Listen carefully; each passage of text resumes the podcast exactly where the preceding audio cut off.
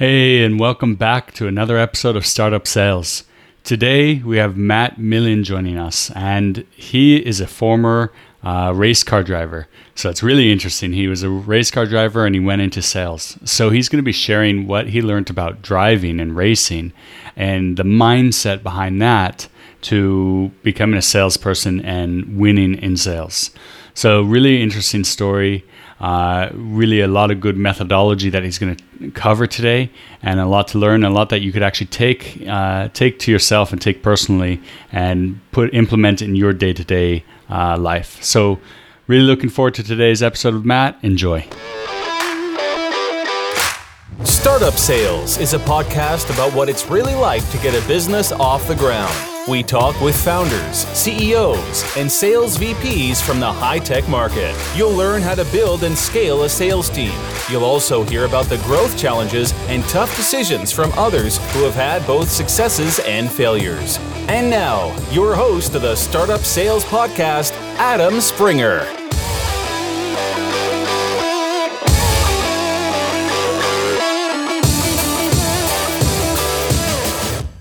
Before we start today's episode with Matt, I wanted to ask everyone a favor.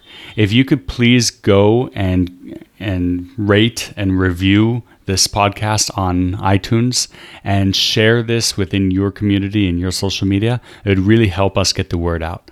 So please go and share and review us. It would be really helpful in growing this podcast and getting more great guests like Matt. Let's uh, let's start this conversation. All right, Matt, thanks for joining us. It's great to be here with you, Adam. So I'm really excited to have this conversation because uh, you and I actually got to speak a couple of weeks back, and I know some of the content that you want to bring up on on this call. So very excited. Can can you start with telling people a little bit about your background because I I think that's exciting on its own. Uh, absolutely, I've been selling in the field of sales for 33 years now. I started selling before technology, no email, no internet, uh, and I had the privilege and the opportunity to be part of some great organizations, some exciting teams, and learn how to be a modern seller along the way.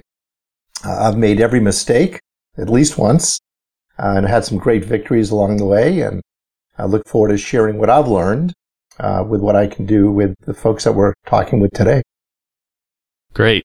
So one of our conversations before, uh, you shared a really great quote and story uh, with me. And I want to start with that because I think that's fantastic. And the quote was, uh, make winning happen. Can you dive into that? Yeah, what I've learned is look, in the end, everybody wants to win. Companies need to win to move forward, especially early stage organizations that are launching great ideas and innovation into their marketplace building a category. Sales leaders need to win. Salespeople, everybody needs to win. Uh, not everybody does. Uh, not everybody is committed to winning at the same level. Uh, not everybody has the same will, skill, and drill. Uh, and what most important to me is to be part of an organization that's both committed to winning uh, and, and driving and make winning happen. And, and we'll share uh, in our conversation today things that I believe assist in that. But I, I like to call it winning against the odds. Because the odds are you won't win. And, and what do I mean by that? You know, it takes seven no's to get a yes. It takes 15 touches to get a response. If you convert at 25%, then you get three losses for every one win. And today, sadly, half the reps in America don't make their number. So that is against the odds. And then I would argue that it gets uh, even a little bit more challenging for today's leader because you are in an environment where you're driving high accountability. You're rolling out constant change. In today's workforce, it's made up three, maybe four generations that have different need structures and value systems. And when you layer all that together and you're responsible and you're accountable for making winning happen, you got to work at it. Absolutely. I, th- I think that's so so true, and you say that's half the odd, half the salespeople aren't meeting their quota. You think that's because the quotas are too high, or you think that's because uh, they don't have the right attitude and they don't have the right tool sets? I don't think there's one answer for that question. I think it's contextual. I think it's situational. I also believe it's avoidable. Okay. Uh, and what do you what do you mean by it's avoidable? Well, I think when we'll get into some of the methodologies uh, that will roll out, I think there's an opportunity for more than half the reps to make their number. Okay, interesting. I think, I think there's a, I think there's rigor and discipline uh, that's needed uh, in a sales process, not to the degree where everybody's a robot, uh, but I think you know right now I'm not sure when this is going to play, but we're in the middle of this Corona 19. You know, we're all sequestered, and I actually think this is bringing out like the best of us. Uh, this is actually we're building muscle right now. Uh, people that have discipline and rigor are thriving, figuring out how to work remotely. I'm not suggesting this is easy or fun, but I think this is a massive test of organizational strength, rigor. Uh, companies have great process that are extending that into the home environment are being much more successful uh, than those that don't. Yeah, absolutely. I think because you you have to uh, you're no longer going to sit there and have the uh, the cooler chat. Uh, you actually have to get work done and, and make a move and, and make progress. That's right. Yeah. All right. Um, you had an interesting job before that you you uh, you left out. I don't know if it was on purpose or not uh, of your uh, your introduction. You you want to jump into there? Yeah, back um, back in my early days, I actually had two two jobs. Well, one was a job, one was an addiction, and I started racing cars uh, at the same time that I got into selling uh, in the late '80s. And when I got on the racetrack competitively, uh, I learned I learned a lot very quick because I wanted to win on the racetrack as much as I wanted to win in other areas of my life. And I recognized on the racetrack that there was actually more bad luck than good luck. And you had to figure out like what was going on very quickly. For instance, there were things that I controlled. You know, if I hit the brakes too early or if I hit the brakes too late, I'd either go off the track or lose a lot of speed. If I turned in too early or if I turned into a corner too late, I'd go off the track or lose a lot of speed. Then I could have mechanical issues that could take me out of the race. You know, I could blow a tire, I could blow a motor. But here's where it got even crazier is that cars around me, if they hit the brakes too early or too late, they could take me out of the race. If cars around me turned at the wrong time, they could take me out of the race. And if a car around me blew a motor blew a tire, they could take me out of the race. I mean, that, that was like a lot to deal with. It was, there was a lot of environmental things going on that could take me out of the race. And it was very expensive to be in that race. And you had to figure out like real quick, what, what can I control? Like to enhance my chances of, of not only finishing the race, but, you know, com- ending up on a podium. So I came down to three. Be number things. one, then it doesn't matter. yeah. Well, staying out front sure has better air. But there are three things that I could control. Number one, the amount of money that I invested and my sponsors invested in my car. That would make me go faster, turn better, stop better, and keep me safer. So the investment in myself and my equipment. Number two, the amount that I practice. And I think this goes back to like winning. Like I used to practice a ton. For every one lap of racing, I would do seven to eight laps of practice. And third is preparation. Like the amount of preparation that you do before a competition. And then when I got into sales, like it was a very similar parallel. There was more bad luck than good luck in selling. Like things could happen to my buyer. My buyer could get a, a transfer. They could get fired.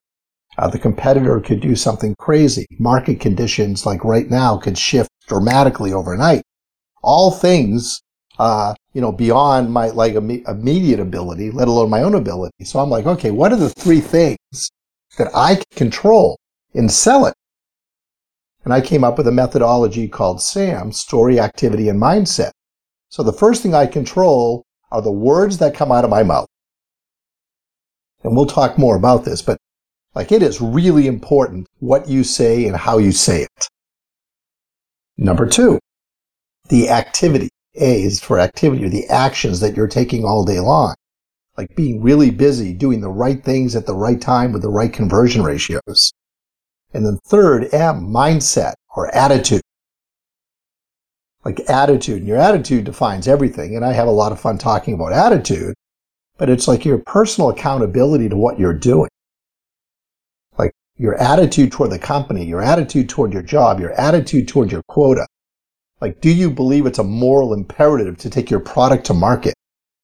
Because sometimes you have to care more about your customer in that moment than they care about themselves. yeah, very true. I, I like that a lot, the, the story activity mindset.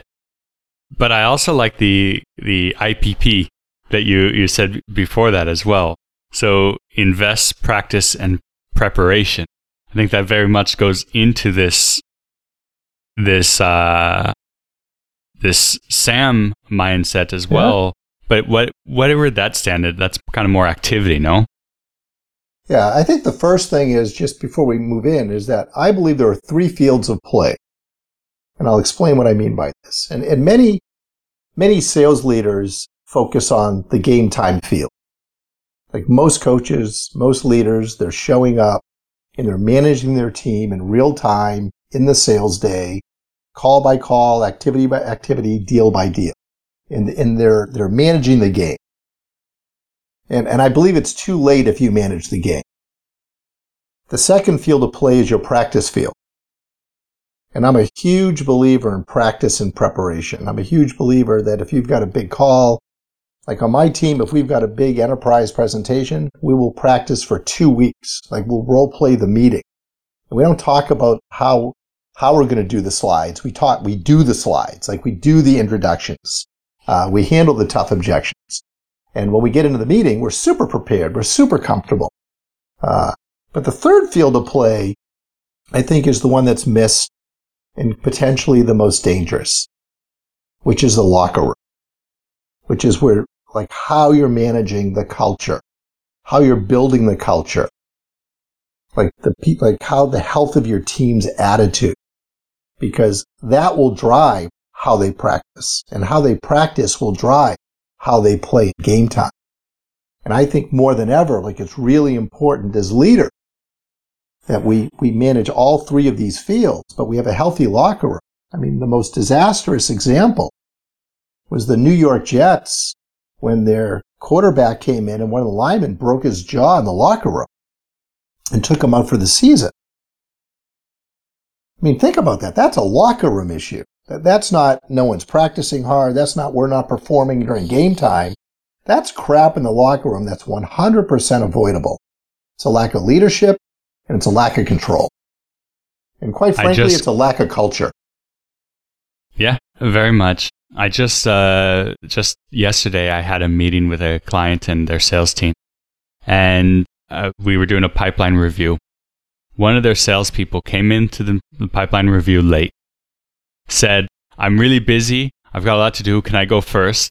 And then left after she explained where her pipeline's at.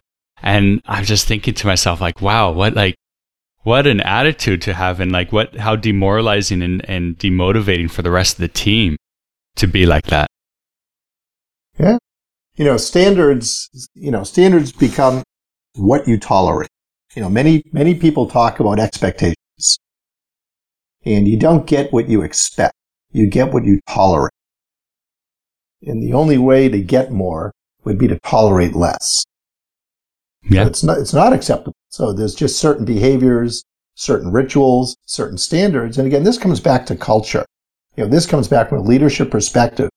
You know, do your players show up on time for practice? And do they practice hard?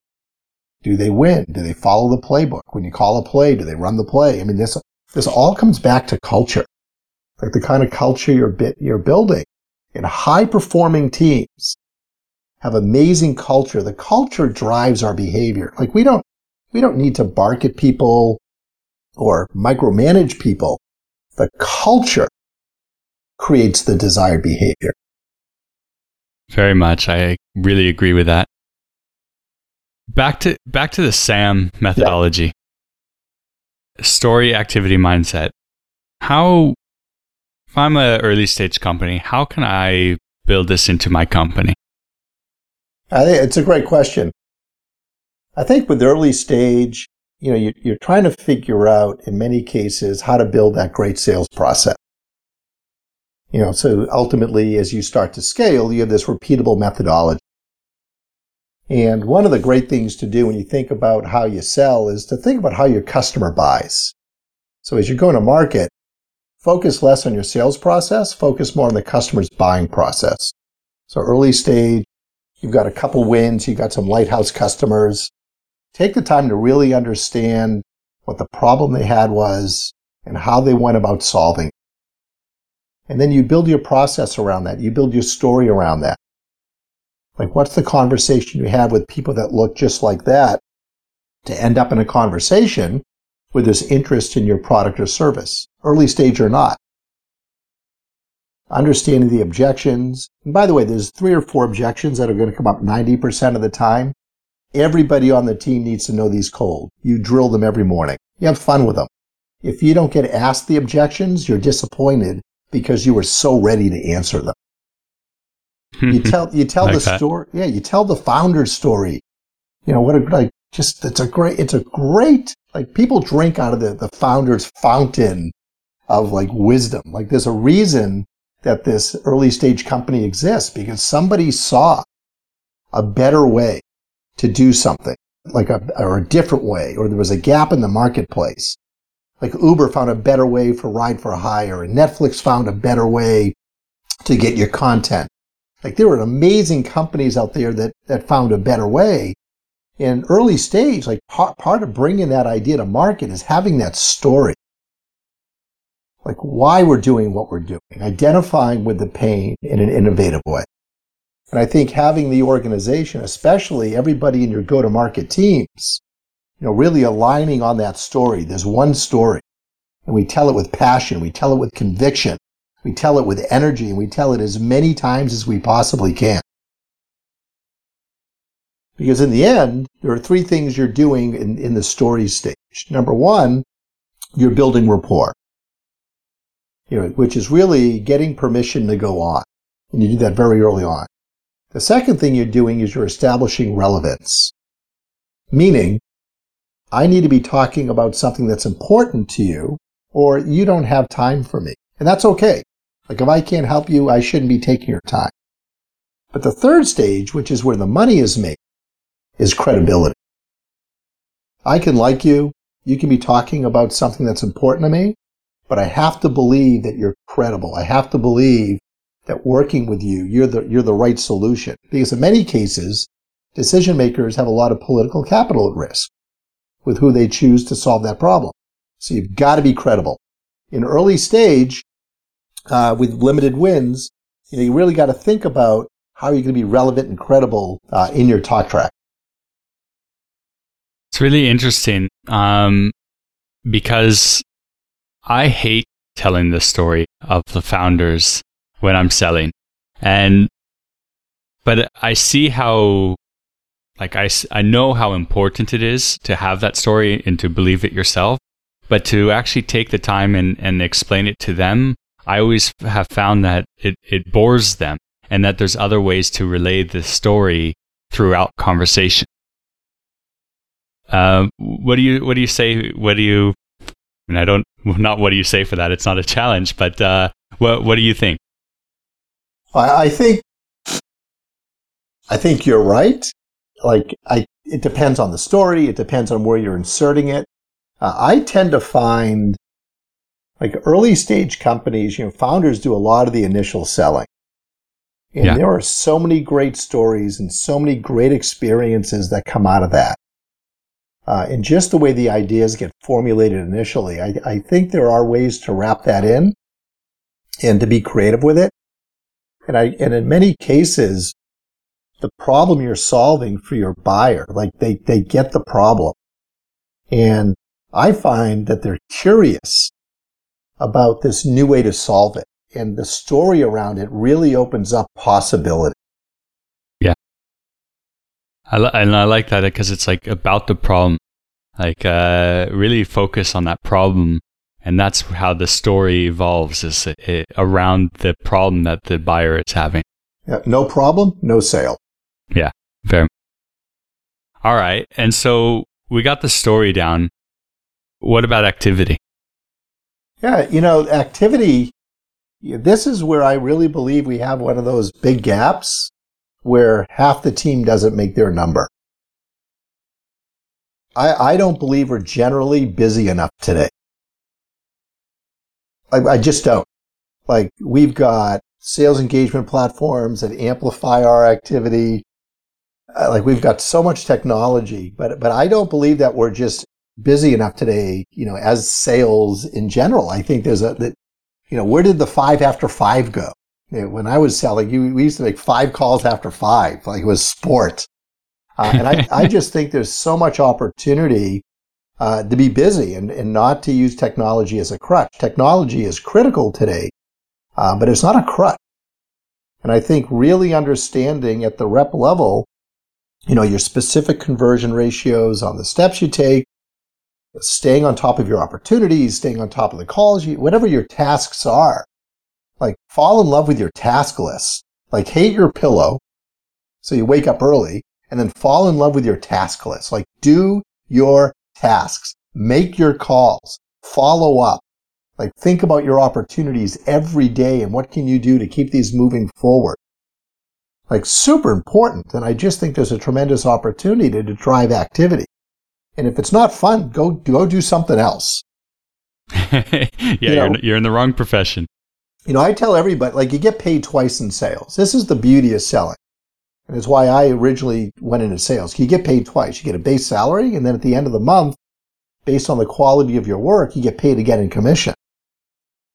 So hopefully the, more in the commission. Right. And the base salary is for you doing your work every day, doing, you know, running the process the right way, enough time. And then the commission is your reward for being great. And when reps stop making their calls, like the company doesn't like factor their paycheck by the amount of work they, the company's still paying. You got to do the work. Like reps would be horrified if they, if their base salary was cut for not doing the work. But we got to think of it this way. Like we got we got to do the work. And the other thing I'll say on activity is when you are interviewing for the job, either for the job or interviewing someone into the job, everyone is committed to being great. Of course, I'll do the work. I'll be your best rep. I mean, you, hear it all. Uh, and then six months into the job, you know, there's, there's a performance gap. There's an activity gap. And, you know, there's got to be a better contract, you know, between the hiring manager and the rep that they will promise to do the work. Like, and this comes back to culture, attitude that we'll get into, but like in the end, like activity really matters. And the right activity. The right activity. I also think comes down to the right hire, especially early stage. You know, one of the great things about early stage is that there's a certain passion, uh, like people that are in that early stage environment uh, tend to be specifically passionate about that product, that solution, that service. Uh, and when you have like that association to the service, it's not a job. Like if you're just there for a job, you'll burn out. Yeah. Uh, if you're a career professional, uh, you'll be frustrated because there's not a lot of process there. It's figuring stuff out.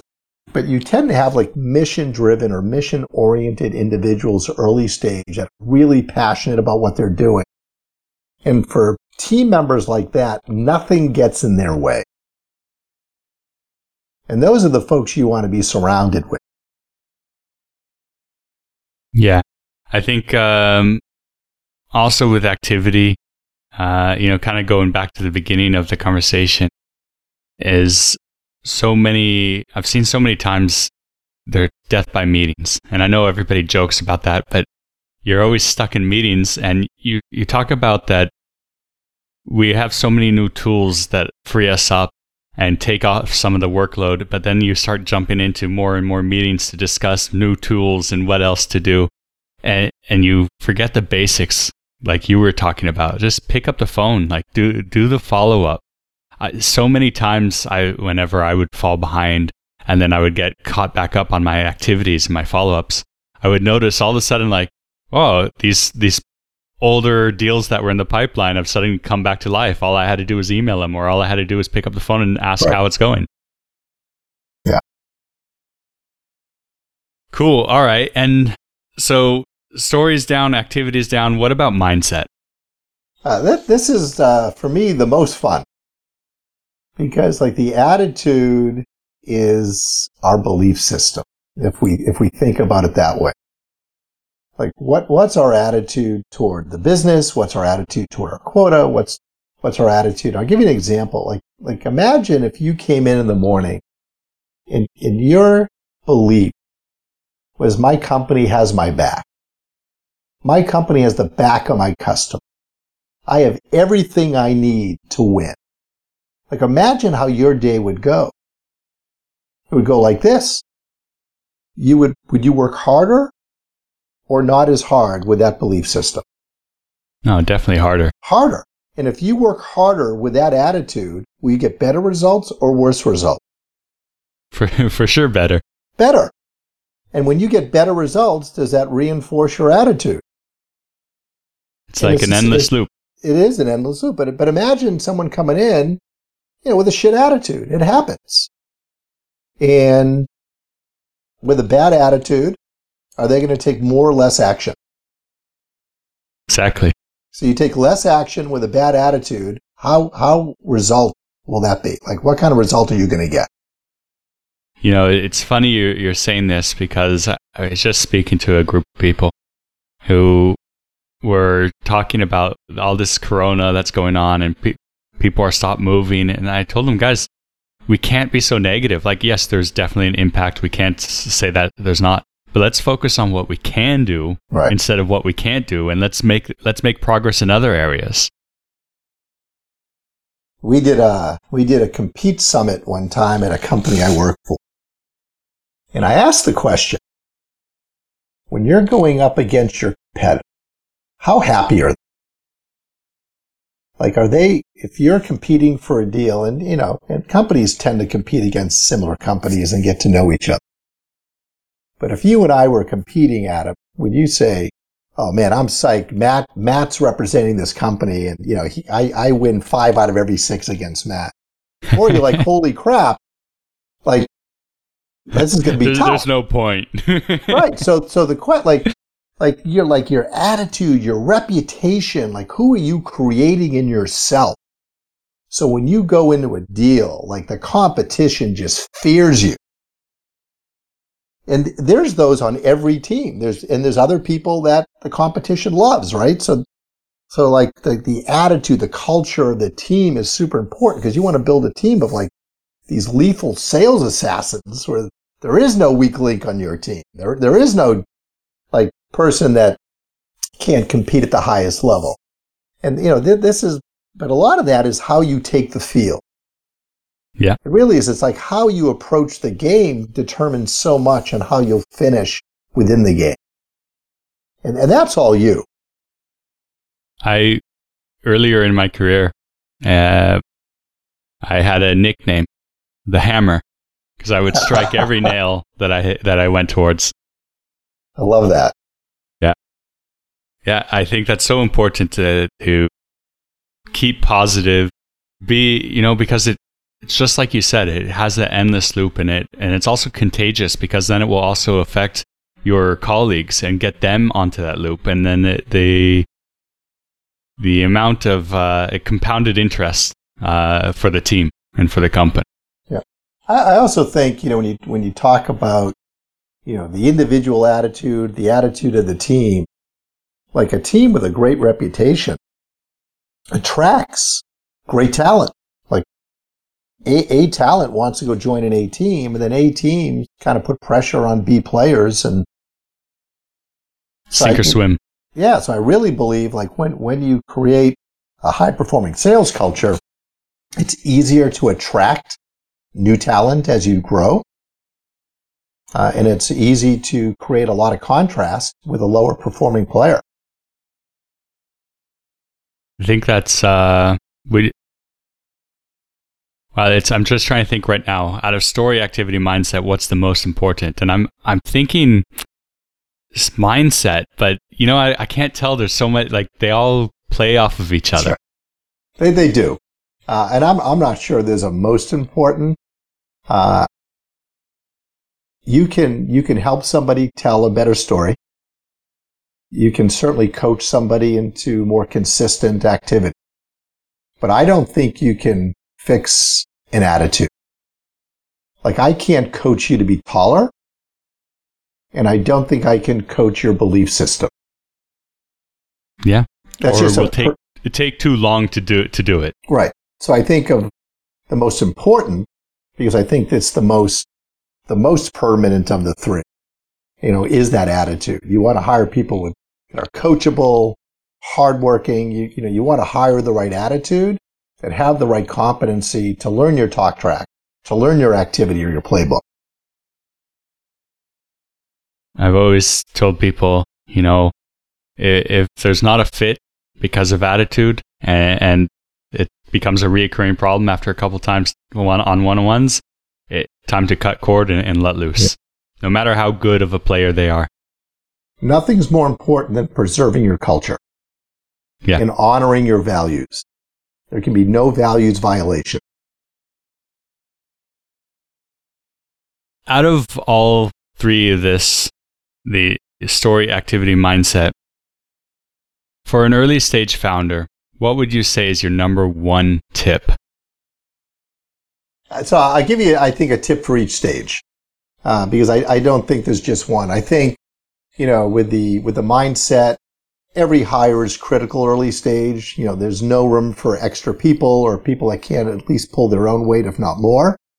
So I think hiring the right attitude matters, like more than anything. Like you got to get people on the bus that want to be on the bus uh, beyond a job, beyond a beyond a profession that are really there because not only do they have all the competencies, abilities, and desire, but they really believe in what you're doing.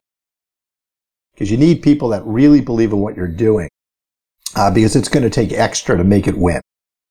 Uh, on the story, like you, you got to come up with some common language. You got to come up with a narrative uh, that everyone tells. Like there's one story, and everyone in the organization has to be able to tell it. it it's like who you are. Like Yeah. everyone in the family can tell the same family story. Uh, and then on you know on the activity side is like don't cut corners. You got to do the hard work. Yeah. You, you do. You got to you do the hard work. You're going to get the results, but you have to do the hard work. I like that. Especially in this day with all the tools, like you said. Uh, the tools are there to help you, not take work away. It frees up your time so that you can do the other bits that take more time that are more important. Yeah. Listen, ideally, the tools allow you to have even more conversations. All Yeah. the importance of having the story right. Yeah. Matt, this has been extremely helpful. Uh, I know I took I took a few notes that I'm gonna start to uh, to implement right away. How can people reach out to you and get to know if they will have more questions or get to know you? Yeah, I'm uh, Matt Millen on LinkedIn. Uh, love to connect. Love to what I call talk shop. Uh, just you know, whatever it may be. So please, please connect and share your story, and uh, let's have a conversation. Great. I'll put a uh, a link in the show notes for everyone listening, so they could just one click and get straight to your profile. Matt, thanks so much for joining us. Uh, pleasure to be here with you, Adam. Thanks for listening to Startup Sales with Adam Springer. Subscribe to the podcast so you never miss an episode. Contact Adam about speaking engagements or consulting services at adam at startupsales.io.